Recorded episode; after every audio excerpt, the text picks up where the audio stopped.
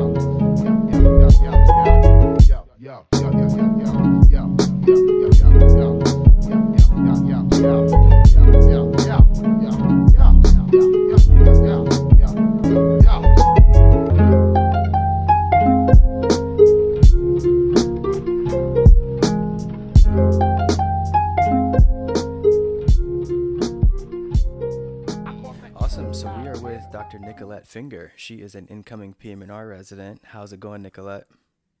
It's going good. How are you doing? Oh, same. I can't complain. Like we were talking about earlier, just enjoying this pre-residency life. Yeah. It's yeah. gonna be tough. I'm uh, definitely enjoying this time off, but ready to get to work. Yeah, it's kind of like that weird limbo. It's like I'm I'm done with sitting around all day, but I'm gonna miss sitting around all day once residency starts. So, Yep, I know it.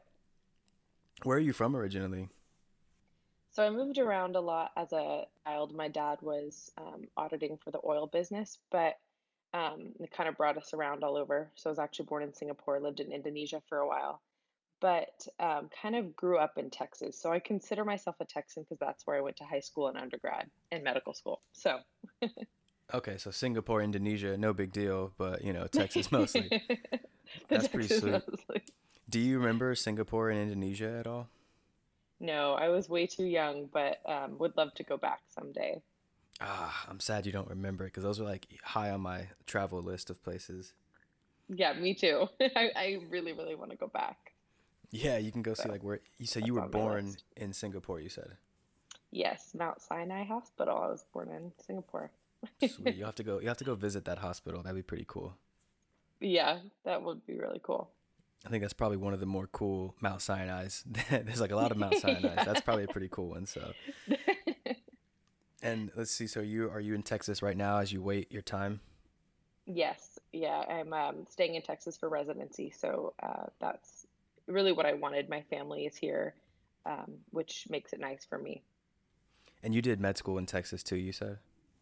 Yes, I did. Now Texas is huge though, so that doesn't mean you were close to them. You could have been far away during school. Was that the case? Yeah, um, so they're kind of in the Houston area, and I uh, always went to school a- away from that. So I was always for undergrad and for medical school four or five hours away from them. Okay, so that's like quick drive. Well, decent drive, quick flight, but Yeah. got enough distance where you can leave your room messy and have a warning if they come over. That's a good mix, yeah. Yes, that's true. yeah, I, I uh, so I'm from North Carolina, and I uh, I went to sta- NC State, so I was like at, I was near home. I was like an hour from home, and that that wasn't enough time where like if mom was coming, you know, you can really clean up a 20 year old boy's disgusting room. I didn't have enough time, so I think I would four hours would have been better. But Yeah, and then I went to school. pretty funny. f- Well, they did surprise me a couple times, so they kind of that's not so yeah, great. yeah, exactly. But I feel like, well, I feel like girls and guy boys are just different types of dirty when it comes to living. If if they are dirty, I'm not saying you are. I'm just saying if they are, it's just different. That is Like very true. like guy dirty is like you know the living room uh, coffee table just covered in crap and like you know there's clothes everywhere. I don't know. Girl dirty is just like more like cluttered uh, in my experience. It's like why is there so much stuff on the countertop? Yeah, I don't not understand. it's not actually dirty. We just leave our clothes everywhere. Yeah, well, I, I do that too. I have like a chair in my room that's just like covered in clean clothes that I haven't put away yet. So, so that's cool though. And then so now you're close to home. Uh, I did the same thing. I'm going back to North Carolina for residency, so I'm excited to be, you know, back in my home state. I'll be like two hours away from my mom, so I'm pretty excited about that. That's wonderful. I'm sure that that feels nice. Yeah, exactly, exactly. What are you uh, most excited about for residency? So I have actually been fortunate enough to meet a lot of my co-residents um, that are coming in since I did an audition rotation at uh, my residency program. So I really know a lot of the faces and the names there, and I'm really excited to work with them because I know they're a great team. So you did their audition there, got to know them, and like a lot of them, uh, they were your, they're going to be upperclassmen or they're your co-residents now. So both. I, I know a lot of the upperclassmen, but uh, two of my co-residents actually went to medical school with me. And then another one of the co-residents was doing an audition when I did my audition. So I Oh, know um, at least half of my incoming class, which is great. And we've done a Zoom conference just to get to know each other um, for those of us who hadn't met. And everyone seems like just so wonderful to work with. Uh, and I'm really excited to get started with them. Yeah, that's awesome. I'm glad you got a good batch there. That sounds pretty cool. And then you got, so it's eight deep. You got, your class is eight deep. Yes, eight. Okay. We've got a big residency program, which was my preference. So Is that the typical size for a PM&R residency?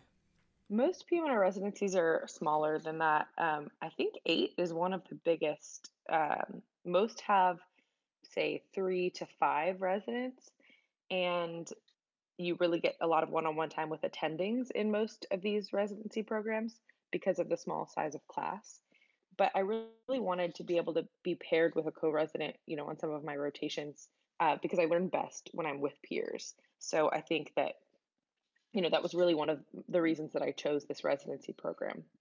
Yeah, that's cool. That's awesome. So I'm I'm excited for you. I think it's going to be a pretty sweet experience uh, for both of us. I think that sounds awesome. What do you, you know, now that we're kind of out of it already and but it's recent, what do you miss about med school though? I miss the structure of med school, actually. Um, that sounds funny because a lot of med students would say, you know, there's no structure. You go into rotation, you don't know when you get to leave. But I felt a lot differently fourth year. Um, fourth year, you know, I was doing mostly PM and R rotations. So I was doing what I wanted. Um, I knew my schedule. I knew when I was going in and, and within a couple hours of when I would leave. And um, I felt, you know, just really like I had a, a my mojo going, you know. I worked out almost every day. I was eating really well. Like I felt like I was just on a really nice routine. Um, and I think I'm gonna miss that that part of it because I know residency really won't be that clean cut. Yeah, that's true. It's it's when you hit that stride of I know exactly what I'm doing. Like by like the second week of your rotation, no matter what it is, you kind of know what you can and can't get away with as far as life goes. So that's yeah. But I think maybe I, I can't speak for PM&R. I'm doing family, but I think it's going to be like one month of heck, hell, and then the next month will be like, all right, I can I can live pretty normally right now. So hopefully. Yeah, I agree. I agree. I was just talking to my buddy. Uh, he's doing anesthesia in the Navy, and he was telling me his schedule for like the next, like the first couple of months. It's like ICU, and then I think like ICU nights, and then uh, what was it? I, it was like some other thing. It was crazy. I was like, man, from now until December, he's gonna have no life. So I was like, man, that Oh sucks. my goodness. I was like, you're, the one who wanted anesthesia, though, so you know, no one to blame Yeah, but that is. yourself. Yeah, so for PM&R, we do for the first year, uh, we don't really do a lot of PM&R. My program is unique in that we get one month of PM&R. Most people don't even get that in their first year because we really are trying to set a foundation. But most of my mine will be um, like a mix between ortho clinic and um, so I kind of get that PM&R feel. I can see them before their surgeries, after their surgeries, or, or maybe prevent a surgery altogether. And then I get um, four months of ICU and medicine. So it'll be a nice mix of things for me. That sounds pretty cool. And your is your program categorical where you didn't have to go somewhere else for that one year? Yes, it's categorical, which is another reason I chose it. Um, I think that really can benefit you a lot, and I, and I hope more programs move towards categorical because knowing your team from year one, I feel like is pretty important, and you really get to know, you know, the EMR system. By doing a year with the medicine team, you get to know the medicine, you know, uh, residents and attendings that you will be consulting and working with later in your uh, residency. And so I think that a categorical program can really benefit a lot of people. I wonder why other specialties don't do it that way very often. Like, you know, like radiology, gas, whatever, you have to do your TY mm-hmm. year somewhere and then come back. I mean, like you said, getting that, you know, understanding of the system, the people, everything else. I mean, that's, it's, it's a kind of not a, I don't think that's a great move. I don't think it's a great system. I think, like you said, categorical is definitely the, the move. It's unfortunate. Yeah, and I think a lot of programs are trying to go that way. I know a lot, um, like I interviewed at a lot of programs that were not categorical per se, but they had their um, spots kind of saved in the in their own internal medicine prelim year or their own transitional year um, that they kind of put their their students in, even though they didn't own that part of the program. So I know that that's possible to still have a categorical experience in an advanced program, but it's obviously um, you know not as easy to do as going into a categorical and then you know you're there for all four yeah. years. Yeah, that's true. That's true. That's got to be tough. I mean, I'm I'm glad for you. You don't have to do that. So that's that's lucky. yeah. So, um, what made you pick PM&R? So I actually came into medical school wanting to do OB-GYN. Um, and I I did my OB-GYN rotation and I didn't dislike it, but I didn't come home excited. I I guess I just didn't find what I was looking for in that specialty. And so I started looking around asking my friends, you know, what other specialties do you think would fit me? And one of my friends was matching into PM&R and he said, "You know, why don't you just check it out? Here's my the name of an email of my mentor and just why don't you set up a meeting with him and go talk." So that's what I did. And I, I remember walking into his office that day and um, his name's Dr. Omar Salad. He, he is a mentor for a lot of, a lot of students um, at my school. And I just started picking his brain and he actually told me, do a PM&R rotation with me and I'll change your mind. You will come to PM&R. And so I said, challenge accepted. and um, within the first week of my rotation, I knew it was for me because That's of the work, crazy. but mostly because I was coming home wanting to like call my friends and family and tell them about this crazy specialty that I'd never heard of, that I loved so much, and all the great work we were doing. Um, and I think that when you're that excited about something, you know, it just speaks to you, and it doesn't really matter, you know, what else you thought was going to go go or where else you thought you were going to go in life, but um, it kind of steals the moment, you know. Yeah, you know, it's it's interesting. First of all, that's really funny that the, your mentor said that and convinced you right away. But it's funny that you know PM&R is such a competitive. It's getting more and more competitive, but yet it's also still super unknown. Uh, like you said, yes. you hadn't known anything about it. What what was it about it? Do you remember any like specific case or anything during that rotation with the mentor that kind of just flipped you and made you understand, or was it kind of just everything overall? So I think it was definitely a mix of things.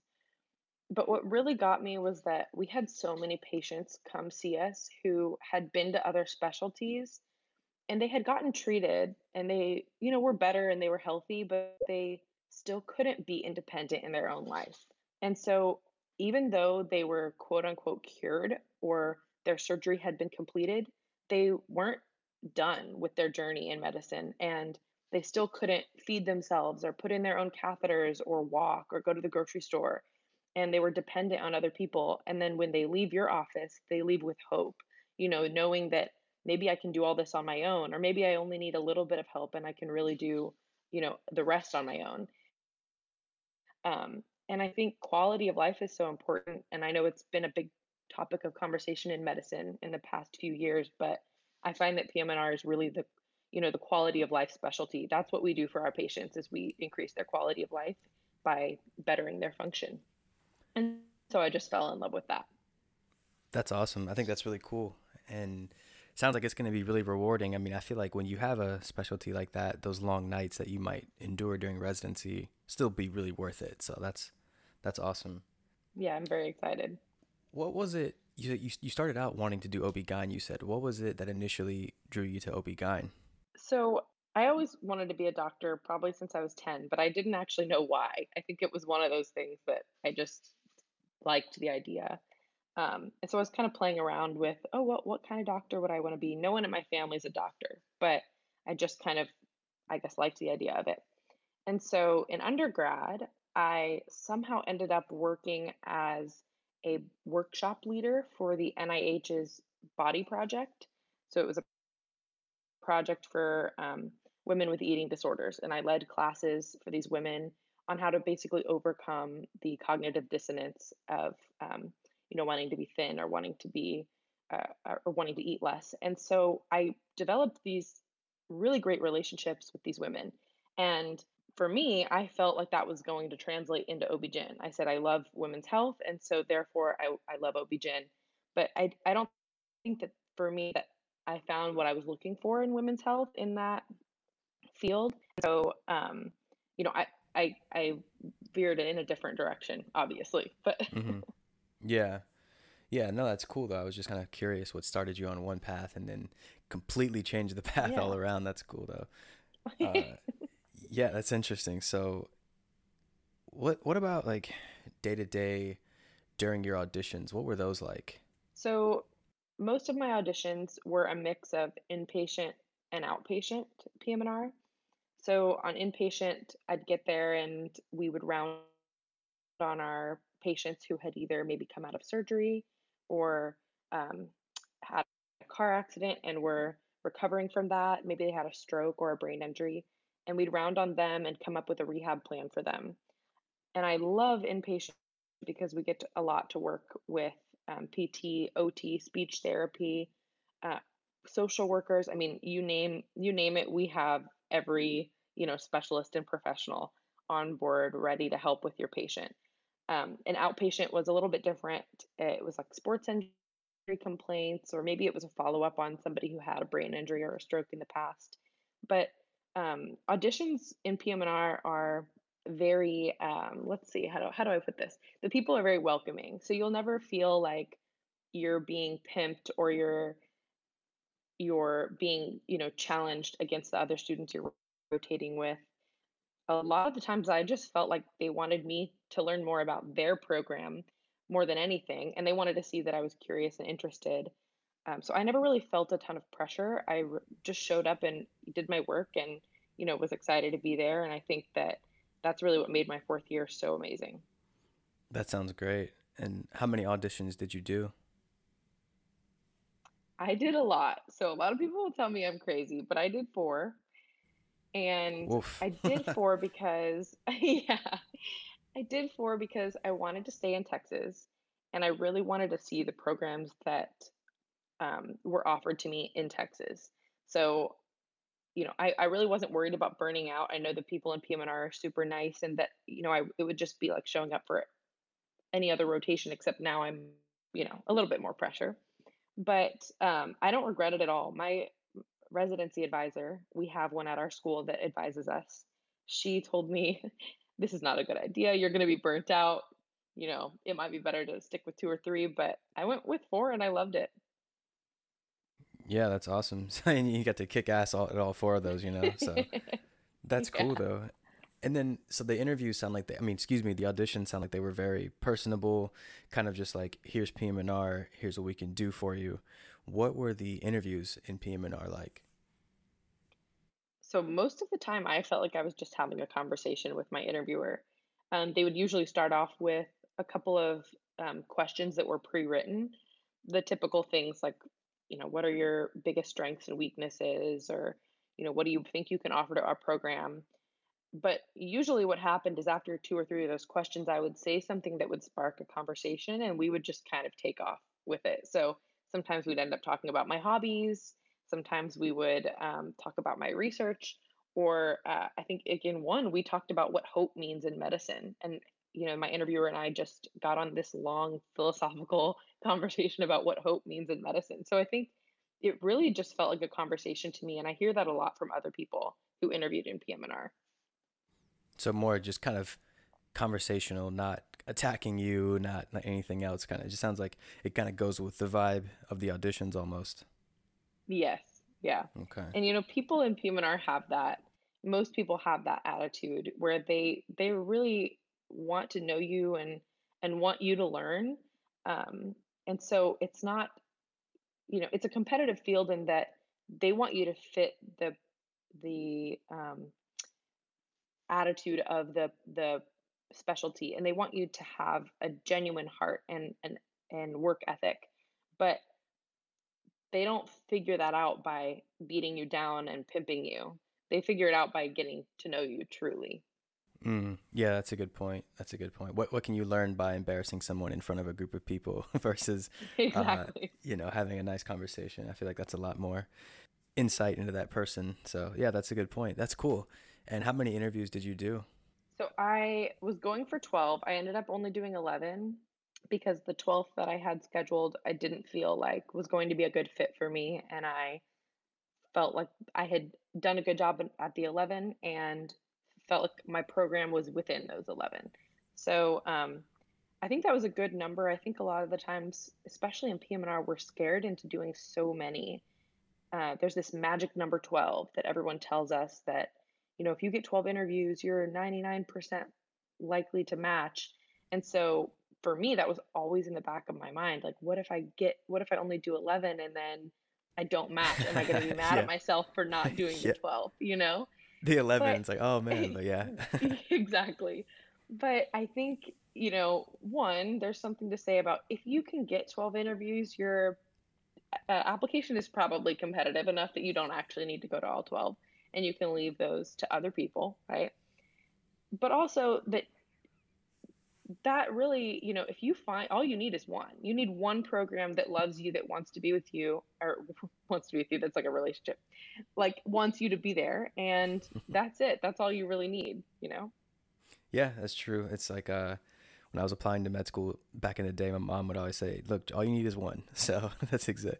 That's exactly it. So that's fun. That's kind of funny. So I think you know when we talked on the phone, I told you when I was when we were in school, I was uh I was on the executive board for the PM&R club at my school because I kind of I started out wanting to do either trauma or cardiothoracic surgery. Decided that wasn't me pretty quickly, and then I was like, oh, PM&R for sure, and then ended up changing to family so I can go into sports med. I know you can go sports med from PM&R too, but um, it's just interesting how many people didn't know about PM&R. So like at our, uh, what is it like specialty fair or whatever, people would be like, "Hey, what is this specialty?" And it's it's it's interesting how good of a specialty it is, how loving and caring most of the people in that specialty are, but it's so unknown yet so competitive at the same time. It's interesting. Um, I'm, so I'm glad you found it, and I'm glad that it's kind of taken you in and put put you under its wing in a good way. Yeah, I think you know, it's competitive because there's not as many spots as say internal medicine or family. Um, we only have 80 programs or maybe 82 now. Um, and it is growing, more spots are opening, but you know, the people who want to do PM&R are um, a very special type, I feel like. You know, we're not competitive in the sense of board scores or research or anything like that, but it's competitive because there are only so many spots and there are, you know, however many people want to do it uh, for my school alone, we had 16 people apply to PM&R. We had 16, well, out of a class of 210. So, um, which was is pretty big considering most schools send one or two students or maybe none to PM&R. That's true, actually. I think my class maybe had like seven. That's pretty big. Yeah, that's pretty big though compared to most. Don't get me wrong, I might be way under or way over, but I feel like I remember like seven. so um, that's cool though.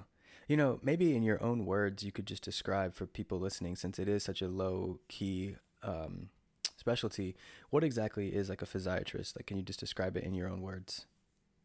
Yeah. So Um, if I just said it in one sentence, is we help people's quality of life by improving their function.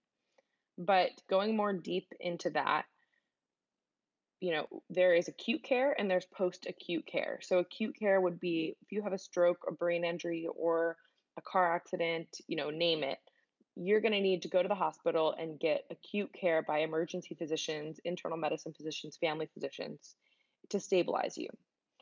But what is left after that? So once you're stable and your you, your stroke has been managed, you know, all of the symptoms have been um, managed with that, you have to still recover, relearn how to walk, relearn how to eat, all of those things. And especially if you, say, have a spinal cord injury from a car accident or another accident, and you can't walk or you can't use the restroom on your own, that is huge for an individual. And so, what PM&R does is we take that post acute care, and that's kind of ours. We help them recover from that incident. So, you know, we're not there in the emergency room, and but we start seeing them as soon as they're on the floor with the internal medicine um, physicians, and then we'll usually take them to rehab after that and help them recover. Awesome. Awesome. That's a sweet definition. I like that because that kind of clears it up for me as well. Even though I was on the e board, I still had my lack of knowledge. So it's good to hear it straight from the, the resident's mouth. Um, yeah. So yeah, cool. That's awesome. I, I appreciate that insight because, like like I said, it's a definitely a low key specialty that needs a lot of attention, has a great patient population, and hopefully anyone listening can gain a little bit of knowledge about that field from you. One thing I, wanted to kind of step back was I know we're talking about residency a lot. What about med school itself? What was your route uh, getting into med school? Did you go straight from undergrad? So I did go straight to undergrad in the sense that I did not skip an application cycle, but I actually graduated undergrad a semester early. I came in with a lot of dual credit classes. And so um, I was able to have that kind of four or five months off between undergrad and medical school, even though I didn't skip an application cycle. And then I'm, I'm as far as my major goes in undergrad, I majored in nutritional science. So I that was a little bit unique. A lot of people going into medicine major in biology or chemistry um, or something of the sort. But I felt like one, if I had decided not to go to medical school, then I would have been left with a degree that I really loved. I would have loved being a nutritionist as well. I would have loved that field and been able to find a job in that field. Um, but additionally, I think that you know we don't get a lot of nutrition education in medicine, and I felt like that was important to me. So um, I guess I say that just to say everyone's route to medicine is different, and you know don't feel like you have to major in biology or chemistry by going you know to get into medical school. Nutrition's a pretty sweet thing to study, like a field of study, just because how little there's a lot known about it, but it's not widely spread knowledge, you know. And I think that'll be an awesome additive for you know rehab and pretty much anything. There's there's never a time where nutrition's not beneficial to a patient. So um, exactly. Maybe if you're a pathologist, maybe, but other than that, or radiology, maybe, but other than that, nutrition's always important. So that's pretty cool. Yeah. Uh, did you enjoy kind of that that's that particular field of study? I did. Yeah, I've I've always been interested in nutrition. Um, I think in general, you know, holistic health in general is a is a big interest of mine, and it plays a role in you know why I have the hobbies I do and um, why I eat the way I do and exercise.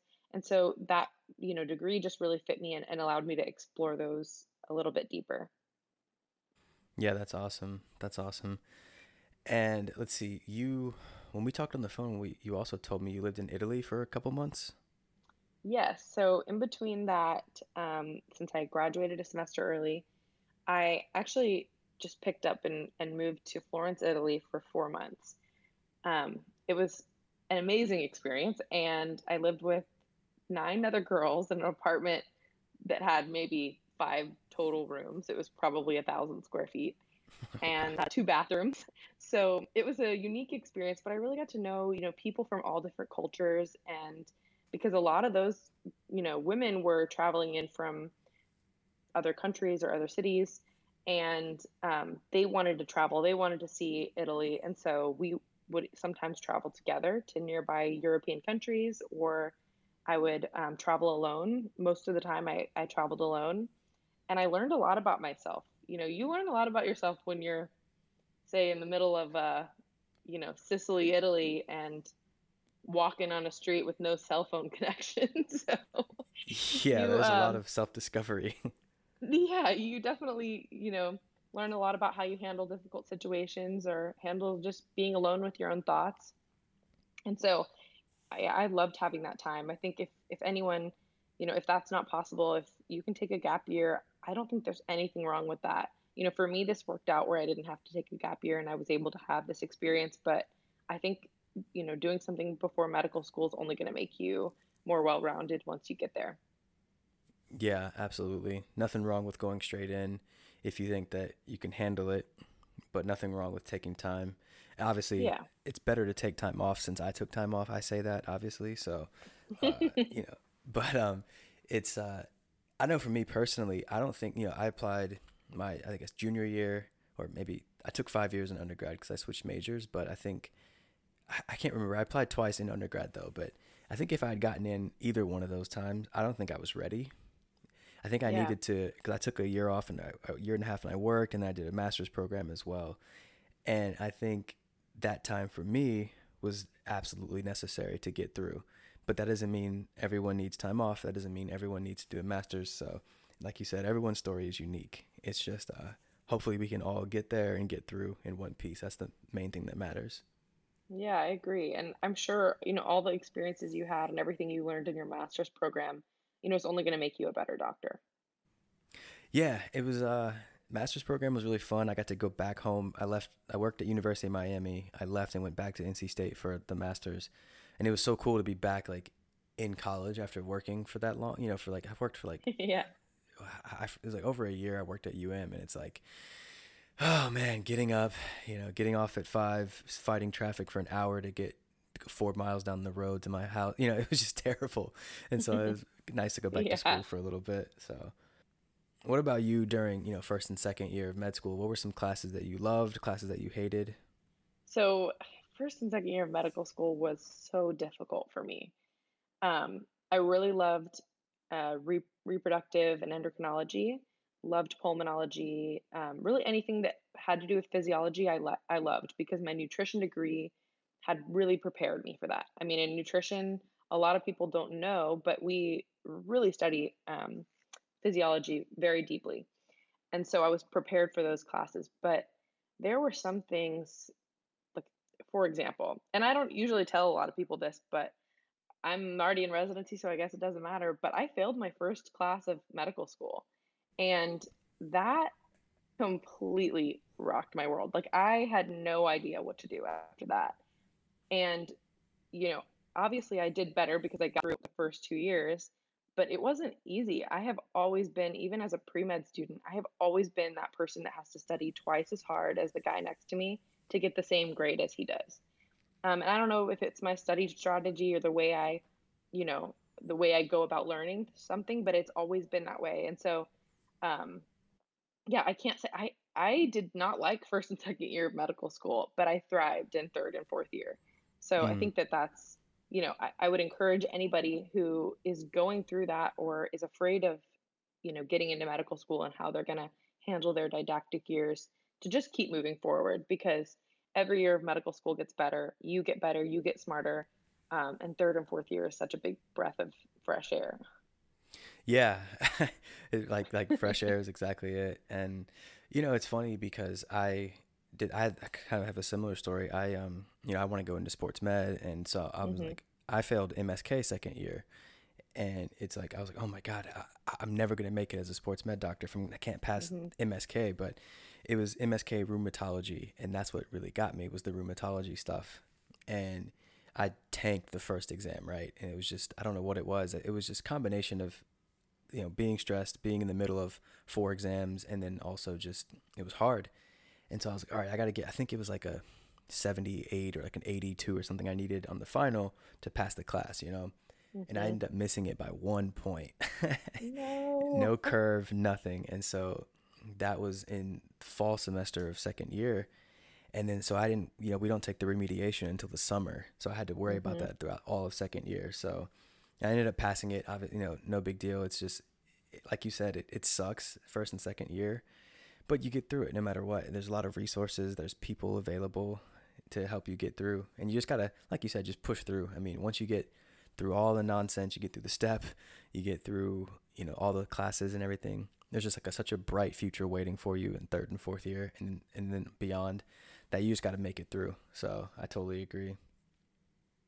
Yeah, and I and I think too, you know, even after failing my first exam, I definitely thought to myself, you know, how am I going to do this? How am I going to make it through? But I think it's important that if you think you're meant to be a doctor, you don't need to doubt your, you know, whether you're cut out for it. You don't need to doubt that at all because if you want it, you can definitely get there. It just may take some roadblocks and you know, everyone everyone around you is going to look like they're succeeding without a problem, like they're just breezing through, but they're not.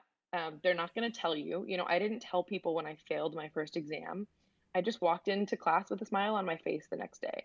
So, you know, people aren't going to share those things in the moment because it's personal and you know, they're going through a lot, but just know you're you're not alone. When you're struggling in medical school, you're not alone. yeah, there might I'd say 1% of those people who look like they're just crushing it and not struggling are actually yeah. not struggling, but the rest are definitely there's something going on and it's not to make them look bad. It's just that it's just how it is. Medical school is so hard. It's, it's, it's impossible not to have some level of stress in it. So, uh, yeah, and you know, and you know, when I walked into the remediation day, we all take everything at the same time, and so it's like the auditorium, and it was packed. I was like, wait, you failed a class? I can't believe you failed a class. You? I thought you were doing perfect. You know, I thought, I thought you were top of our yeah. class. So it's like, you know, there's no surprise. It's not a, there's nothing wrong with that. It doesn't make you a worse physician in the future. And it doesn't mean you're going to be great as a physician just because you didn't fail a class. So there's, exactly. there's so many things that go into it. So yeah, definitely. Uh, I'm glad you didn't give up and kind of just push through, like you said, because the bright third year was definitely a lot better. Oh, it's so much better. And I'm glad you didn't give up either. Sounds like we both had similar experiences. So I almost gave up at the end of first year. Uh, I don't know what was wrong with me, but I just had like a mental breakdown after first year. And I went home for summer break and I wasn't coming back. I told my mom, I was like, I'm not going back. And she piled my stuff in the car and drove me back to Florida for 12 hours. And I wouldn't drive because wow. I told her if I drive, I'm, I'm I'm going, I'm turning the car around. So that poor woman had to drive me all the way back. And I don't know what was wrong with me. I don't know what was wrong. I just, I just, I wasn't happy after first year. And it was tough, you know, and I was like, I can't do this another year. Second year is going to be even harder. And it's weird because it was more difficult, but I felt less stressed once I got into it. So I don't, I don't know what it was, but I think just pu- pushing through. I mean, I just I just said like finally I finally kind of snapped out of it. I was like, what is wrong with you? You got to get through this. You have too much debt to be able to change your uh, change your career path at this point. So this this is it. You know, you're gonna you're gonna graduate and get get a job. So um, yeah. And I yes. bet looking back, you're so happy that you drove back or that your mom drove you back, you know? I'm definitely happy. You know, on May 15th when I graduated, I got to, I was sitting next to mom and we were doing our Zoom graduation and my name popped up and you know she hugged me and she cried i cried. I mean it was it was great. That moment all those moments and all the late nights were totally worth it so. So worth it. What was graduation like for you? So you know we all had not the graduation that we expected. Um, i was not able to be with my family on the day that uh, we were supposed to graduate but i did i was able to go home a little bit later and um, you know we just did kind of a home celebration popped some champagne and had a family dinner um, in my parents' backyard. But it was very low key, but um, very meaningful. And I think, you know, even match day was the same way. I was very disappointed at first that we weren't going to have our big party for match day at our school. Um, but I got to be with my family, you know, sitting at home when I opened that email and really just able to spend time with them. I think it ended up being a lot more meaningful. So Exactly. Just kind of having that moment with your family. Um, one of one of my classmates put it put it in a way that really kind of gave me perspective on the whole graduation thing. He said that you know he was sitting next to his mom and dad, and he said he's never in his entire life seen his dad cry, but when his name popped up, his dad cried and gave him probably the biggest hug he's ever given him. Oh. And he said if he had had a normal graduation sitting in the stands, he kind of would have looked around and like looked for his parents, and they kind of like would have been a glimmer in the in the sea of people. But to sit right next to him, he said he got that moment, and his dad would have cried then too, but he would have never known, and his dad would have never told him. So uh, yeah, yeah, that it really gives me made me. goosebumps. I love that. Exactly. It, it really made me appreciate just being next to my mom and, you know, having, and my dad was watching from work. Uh, he watched, he like took time off and sat down and like logged into the Zoom call and watched. So it was, uh, it was cool. It was nice. Like you said, like, regardless of we didn't get the traditional ceremony, we still accomplished something gigantic and we got to celebrate it. And that's, that's pretty cool. So Yeah, I think so too. I don't know about you, but it hasn't set in yet for me personally, though. I don't, ha- has it set in for you yet? No, and I feel like I've forgotten everything. So um, yeah, I I literally keep like going every once in a while. I'll go back and read some, you know, OnlineMedEd or something, just to make sure I still understand some stuff. Um, but it definitely has not set in that I'm a doctor or, you know, it kind of, it honestly kind of feels like I don't want to say fraud, but whenever you say when I say like, oh, I'm Dr. Nicolette Finger, that doesn't really sound like it yet to me because I haven't started residency, you know? Exactly. Yeah. Like I've I've talked to a couple people in our in our situation, kind of like about to be residents, and it's kind of all like imposter syndrome. So it's like it's like, is this real? Yep. Am I am I really that one yet? It's I think uh, my guess is when I make my first when I write my first prescription, I think it'll or put my first order in, that'll kind of settle in. So Yeah. my uh my family's been calling me doc since in one year so it's kind of that doesn't that doesn't really help me uh get used to it. i'm like look don't call me that yet. You're gonna jinx me. So you know calm down. But they refuse. All my cousins and aunts and stuff will call hey doc. I'm like no stop. So that's funny though. Yeah. So what about third year? What did you like? I, I know obviously PM&R ended up being your jam but were there other things that maybe you considered uh, based on the rotation third year? So I heavily considered family medicine, especially after I um, decided I wasn't going OB-GYN anymore. Um, probably because, you know, I feel like you can do so much with family medicine. Really, you can take it any way that you want. Um, and I felt like with my nutrition background, I was I would really be able to make a difference that way. So um, I think third year is so wonderful in being able to explore why you like different specialties.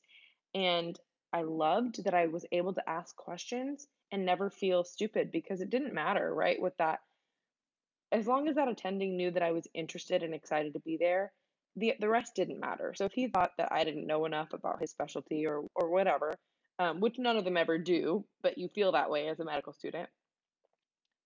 But that ability to be able to walk into an OR or walk into a, a patient encounter and have an attending or another or a resident there that you can ask any question to and pick their brains is so amazing. And that opportunity, you know, it doesn't really come again after third year because fourth year you're you're really trying to, you know, work as on yourself as a future resident um, and really, im- you know, kind of impress a lot of the people that you're with. Um, but third year, you don't really have that pressure on you. yeah, fourth year you have the third years looking at you like you know everything. So you gotta kind of you gotta kind of pretend that you do. Uh, yeah, that's true. And you know, I was talking, I was interviewing a PA yesterday, and I forget that you know they graduate and they jump right in, and so they don't get that kind of. Well, they have a shorter time than we do because you know even as residents, it's we might not want to look unsure in front of a patient, but we can look unsure in front of an attending. Whereas like the PAs, it's like they graduate and they better have asked all the questions they had during school because uh, one of the things that she told me yesterday was she gets originally uh, early on got asked, "Didn't you pass your boards? How do you not know this?" And it's like, uh, that's tough. So yeah, like you said, that's a good point. We have that grace period of third year to really just take in everything, learn about the specialties, and no matter what, it's like if we don't know a pimping question, it is what it is. You know, we're not really supposed to know it anyway. So that's a, it's probably the best time. I think that was be- It definitely is. the best year. Best year. Uh, I mean, well, fourth year was pretty cool too, minus the COVID stuff, but definitely a good Yeah, time. good. And what about uh, like one of the questions I like to ask is, you know, since you just recently graduated, how do you feel that you have changed as a person from undergrad to current day? That's a really good question. I think I trust myself more. I trust my own thought process and my opinions, um, and I feel more confident discussing those with other people um, because I know, you know, I think medical school teaches you really how to think, and a lot is going to change in the medical field going forward. Some things that we learned may not be correct, you know, five, ten years from now, but it teaches you how to think for yourself um, and how to think about science and the human body, you know, and and another person's life sitting in front of you. Um, and that really changes the way you see the whole world or, or interact with any other people. And so I, I guess, yeah, that would be my my answer is that I'm a lot more confident now in myself and my own opinions. I like that. And that's going to be important going into residency, that's for sure. So that's cool. What about your? I like to ask also, what do you see for yourself maybe 10 years down the road, your future self as a practitioner? So I would love to do both inpatient and outpatient PM&R. Um, a lot of the times, at least, you know, so I don't, I haven't been able to see a ton of people in private practice. A lot of the PM&R people I've been exposed to are in an academic institution. So, um, because of that, I think I have a little bit of a bias towards academic medicine, and I, I would like to practice academic medicine and, you know, be in a residency program or work with residents and do both inpatient and outpatient. But of course, that can change as I as I get exposed to some private practices and, and things like that in the future. Because really, my mentor is the only private practice um, physician. Well, him and his partners are the only private practice physicians that I was really able to get good exposure to during medical school. Inpatient, outpatient, and then also, I guess you kind of need a little bit more exposure to the private aspect you're saying, because it's tough to get everything, even on an audition, I guess. So that's cool though. Yeah. What what about outside of medicine? What do you see for yourself 10 years down the road? I definitely would like to start a family and, um, you know, have a, a really good family life. And of course, I want to continue my hobbies. I r- love hiking and camping, and I, I love traveling, and you know, those hobbies aren't going anywhere. So, um, a good work-life balance is very important to me. Yeah, absolutely. Absolutely. And what are some of your like hobbies, things you do for fun when you do have a free minute? Yeah, so um, I, I love hiking and camping and traveling. I also really like to cook and bake. I think that kind of stems from my love of nutrition. Uh, so I like to take, you know, recipes that may not be the healthiest and and kind of change them, substitute out ingredients uh, to make them healthier. And I do that a lot at home for myself and uh, for my boyfriend. So, you know, that's been that's definitely been something that has been a good hobby for me because one, we all have to eat anyways. And, you know, if I don't have time to do my other hobbies like traveling, then I still have something that I really love doing at home. Yeah, that's true. That's true. Being able to cook for yourself is such a key uh key to success. I mean, I say that because I can't, so I know how important it is to be able to manage your own food. Yeah, looking at that, it's nice that the hospital I'm doing residency does offer us meals each day, so that'll save me a lot of time and money because otherwise I'd be eating out because after breakfast I'm useless. I can I can make really good omelet and like eggs, and that's it. So I eat eggs pretty much every morning, so that's about it. So that's cool though. Yeah, And free residency food. That's like what everyone writes down when we're all interviewing. We're like, how much free food do we get? How much do you pay us for food? Exactly. You know, my place uh, just changed it from unlimited to 35 bucks a day, which I was like, I can still do a lot of damage with 35 bucks a day, you know? So I think I'll be okay. Um, Yeah, I think so too. that'll save a lot of money too, so that's cool. Uh, what about like, let's see, let's see, we're talking about like the hiking and stuff. Is there a lot of hiking in Texas where you are? Not really. Um, there's a lot of hills, especially like uh, in the hill country of Texas. So you could get, you know, there's Big Bend National Park. There are some places to hike, but usually I have to leave Texas to go on a really good hiking trip and, you know, go to Na Zion National Park or Yosemite, something like that. Mm, okay. Well, if you ever get tired of Texas and you want to come to the East Coast, I'm I'm going to be in the mountains in Asheville. So if you want to come hang out, l- let me know. I would love that. Yeah. Absolutely. I've never been there. It's been a couple years, but I uh besides the interview obviously, but I love it up there. It's got I think the most one of, one of the most breweries per capita in the country. It's like f- you travel five ten minutes from downtown and you're deep in the woods or up near like a rock where you can do rock climbing or out in the water where you can go rafting or canoeing. So I'm just super excited about Wow. that. Yeah, I'm super excited about that. But So we uh, know what you'll be doing when you're not working. Oh yeah, man, for sure. You know, I so I have a dog too, and I want to get one of those like human dog canoes where you can put the dog in. I want to get one of be those. amazing. The only thing is, my dog, she's kind of a psycho, and she just she's one of the only dogs I've ever met that doesn't like riding in the car. Like riding in the car stresses her out. When I put her in the car, you know how most dogs look out the window and they're like, "Oh, what's that? That's so fun!" Like, "Oh, I'm having a good mm-hmm. time." Hers is like protecting me, so she runs from window to window, looking out, making sure no one's there. And like if someone walks by, she starts barking and she just freaks out. And so, same thing with like, I don't know, like when I give her a bath, she just stands there. She stares at me no matter where I go. She stands there with her tail tucked under and just gives me the evil eye while I give her a bath. She hates the water. So I don't know. She's weird. I don't. I, th- I feel like she'll either jump out or she'll just be mad at me when we get back to land if I get one of those canoes. So we'll see what happens. But I'm gonna. Well, I'm gonna. be con- I'm gonna be fun. convert her. Yeah, I'm gonna convert her to a mountain dog. So we'll see what happens. But um, yeah, that's funny. So you know, another question I like to ask all my guests, just as a, I think is really fun to hear the answer is, what did you get in trouble for as a kid?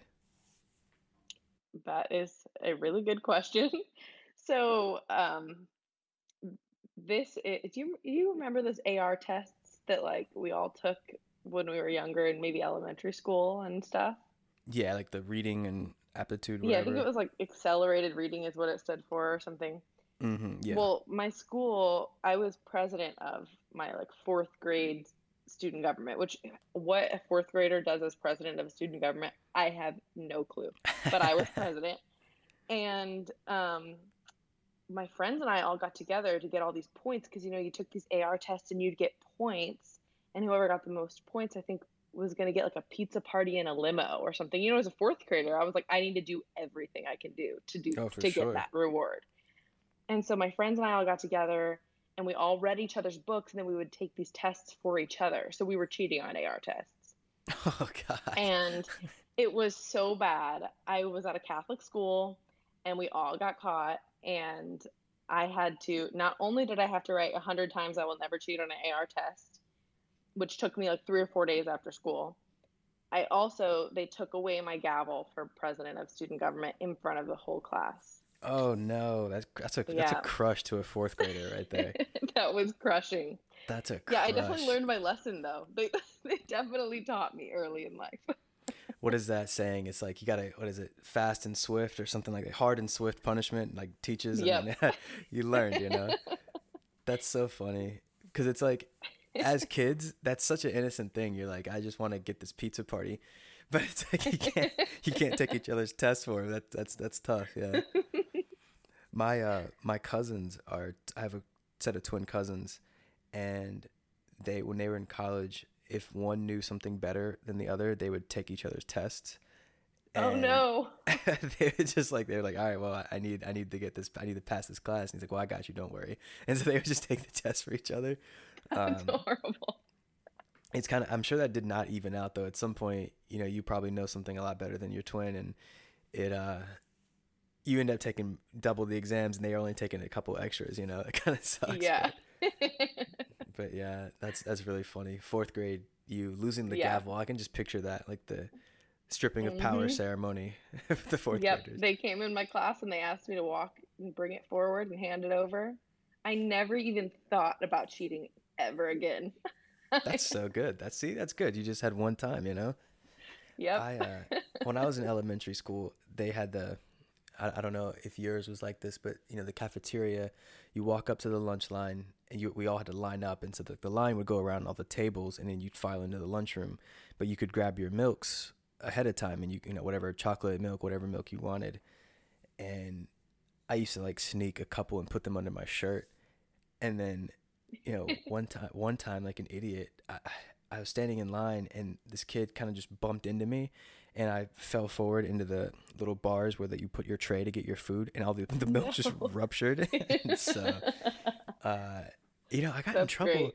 You know, I got in trouble, but they didn't. They didn't call my mom. I don't know why they didn't call my mom because they called my mom for everything otherwise. But like that, like, that one, Like you did- can have this one. You got milk all over you. oh, it was terrible. I didn't have. I didn't have a change of clothes, so I got. I got lucky on that one, but just stupid stuff like that. And I never. I never did that again either. Just because I was like, you know what? I don't want to get milked. I don't want to get Yeah. milked again. So, but yeah, I used to also sneak a lot of the candy at my house. Like my mom would hide it from me, and she would put it on top of the like pantry. And so I was like, oh, cool, perfect. I know where it is. I would just climb the shelves and get up there. And then one day I got, you know, not thinking I was growing and I climbed the shelf and I just like broke the shelves. They just all like came tumbling down because I had gained, I I guess, a little bit of weight, probably from eating the candy. But uh, the shelves came tumbling down and my, my game was over. I got caught like immediately, obviously. That is so- hilarious. Never again. Never again, unfortunately. So yeah. um, let's see. Another question is: If you could have anyone narrate your life, who would it be? Ooh, that's a good one. Here's my problem. I don't watch a lot of movies, so I'd have to say, hmm, I think I'm stumped. Here's my problem. I don't know any actors' names. What about I know just their like faces. describe them in the movie or show you know them from? Okay, I would probably. I can't do it. I don't know. I don't think I watch enough TV. This That's is probably a good thing. problem. Yeah, this is That's- actually a problem. My boyfriend always tells me like because I he'll make references or he'll make jokes with um like you know a lot of people will quote movies or quote shows That's and like he'll all do that do. and then I'll just like yeah I'll just like stare at him because I'm like I literally have zero clue where that's from like I've never heard that in my life so so like it's not funny to me that's that's a problem if his quotes are like super obscure. Like I do that a lot with my girlfriend. I'll, I'll say something from like a random movie from like 04 that I still have memorized. That's that's that's his fault. But if you don't know like a big big like Tiger King reference, it's like come on now. like if I you don't know, who Tiger King. Oh, if you don't know like who it, but I Carole Baskin is, eh, you're not going to get any jokes. Okay. I know right. who it is, but I yeah, I've never seen the show. All right, I'll I'll allow that. As long as you know who Carole Baskin is and that she's evil, it's good. All right, I'll, I'll let that one slide. So we'll we'll nix that one. We'll we'll we'll skip the narration of your life. We'll just let you narrate that's it. good. That's We'll let you. good. Oh I'll no, we'll, it. we'll let Carole Baskin narrate it. That'll be cool. Okay, okay. Yeah, I'm down that'll for be that. good. That'll be good. So, um, what about a superpower? If you could have a superpower, what would it be? 100% I would have teleportation. Because then I could travel, like, oh, if I'm off for a day, you know? Mm-hmm. Yeah, that's true. You could just true. go to London on your lunch break or something. 100% that's what I would do. Teleporting is a good one because it's so convenient. You yeah, know, like you go anywhere. You skip traffic. Yeah, you just show up. Did you see the movie? Was it Jumper? I think it was. No. Oh, I don't know why. I, I, haven't I don't know why I just asked you I that. We just any movies. we just went over this. Yeah. Well, Jumper is basically these these people were born with the, with the ability to do that, and what it means is like they can jump in time uh, in space basically, so they can they'll just phase from you know right now they would go from here to the Eiffel Tower, and basically there's this group of evil people or not evil but like Christian fanatics like uh, led by Samuel L. Jackson, of course, that go around the world capturing them. So they put them in these like electronic cages that prevent them from jumping. And it's a pretty cool movie. So if you ever do watch a movie, maybe check that one out. Okay, sounds good. I'll put that on my lo- long list of everything that my boyfriend tells me I need to watch. yeah, I can't imagine how extensive your list must be. So that one might be a low priority. All right, so I got a different one. I, I I used to have this discussion with a friend of mine a lot, but I haven't asked it on the podcast yet. So I'm going to ask it with you. Um, Okay. if you could pause right now this life and go live an entirely different life do something completely different once that life was over you would resume right now uh, what would that be I think I would be one of those people who just travels all over and like gets paid for, you know, showing off the kind of camera they're using or the hotel they're staying at, 100%, Mm, that's what I would do. that would be I'd be sweet one. skydiving and like jumping off cliffs and all that kind of stuff. Okay. That's a sweet one. I like that a lot. I like that a lot, actually. I think if I could do it all over, I would definitely, you're, you're gonna laugh, but I would do like culinary school and just become like a boss chef. I think because I'm so bad at cooking, I would love to be able to make a living off of something I I could get good at. You know, that would be pretty cool. Yeah, that's great. And then I would also make a show out of it and be like, uh, what's his name? Uh, Gordon Ramsay. Is that the guy that screams at Oh, people? And yeah. yeah, I I do do know that. that reference. Okay. Why don't you let him narrate your life? Okay, you can narrate my life. He's just he's just screaming at everyone that does anything wrong or like slightly wrong. Yeah, that would be good. Or he's screaming about you. It's like Nicolette crossed the road too early. He's just anything and everything. So that guy seems like he's a tough person to hang out with. Yeah. So, all right, I like that one a lot actually. Though that's a pretty cool one, and uh, the, the fact that you had it so readily available, I like that. So I think about that a lot. I do too. You know, I had um I had some interesting questions asked during like med school and residency interviews that I think they thought were stump questions, but for me we're just like I'm ready to rock and roll with the answer. Uh Like I've been thinking about this for ages. yeah, like one guy asked, "What would you t- if you were escaping the apocalypse and you were going to a cabin? What would you take with you?" And I was like, "Oh, boom, boom, boom!" I already, I was like, rope, rope to set up a perimeter, uh, and you know, like things to make booby traps with. I would take a bag of books. Obviously, I'd take as many guns and bullets as I could, and uh, a gas mask, and blah blah blah. And he was just like, "Oh, well." Okay, you already thought that one pretty through. So, That's great. yeah, I 'cause- didn't questions like that. That's pretty good that you were able to answer that. Well, I think it's mostly because I just sit around thinking of stupid stuff like that. That's probably why. So I don't know if it's good or not that I have answers like that just ready to rock and roll. But uh, I yeah, think it's a good thing. You're ready for any situation. I like to be prepared for anything. You know, that's why I just think of Yep. all the weird scenarios that'll never happen. Yeah. Let's see. So another question, a little bit more serious topic is a little bit more serious, not too crazy, but uh, Okay. what's what's a lesson that people learn but learn too late? Hmm. I think it would be, you know, to listen to other people's opinions and to hear other people's sides of things. I think a lot of the times as we get older, we learn that that's important, you know, to see both sides of an argument or to hear, you know, whatever you're talking about. If you're talking about politics, religion, or, you know, any other of those controversial topics, and you shut down and don't listen to the other person's side or, or what they're going through in life, then you're really not going to learn anything. You know, you can pretty much find anything you want to support your own opinions and your own thoughts if you just Google what you want to hear. But um, too late in life, I think we learn to listen to each other. Mm, that's a really good one. I like that a lot. That's a good point. It's tough.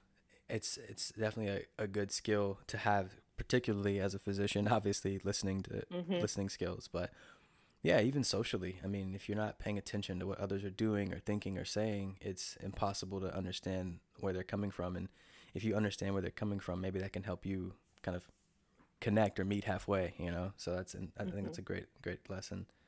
Yeah. Let's see. So, you know, I, we've been talking for an hour already. Can you believe that? I actually cannot. It has only felt like maybe 20 minutes. Yeah, I know. I love it. I'm glad. It goes by quick, and I've never had anyone say they were scarred for life after the interview, so that's good. Um, Well, I'll just we say it just so that I'll be your first.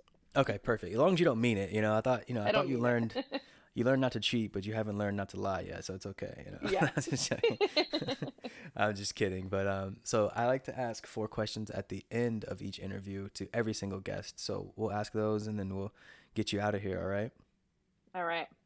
All right, so just take uh, as much time as you want to fill these out, and we'll go from there. So, the first one is as a recent graduate of medical school. Congratulations, by the way.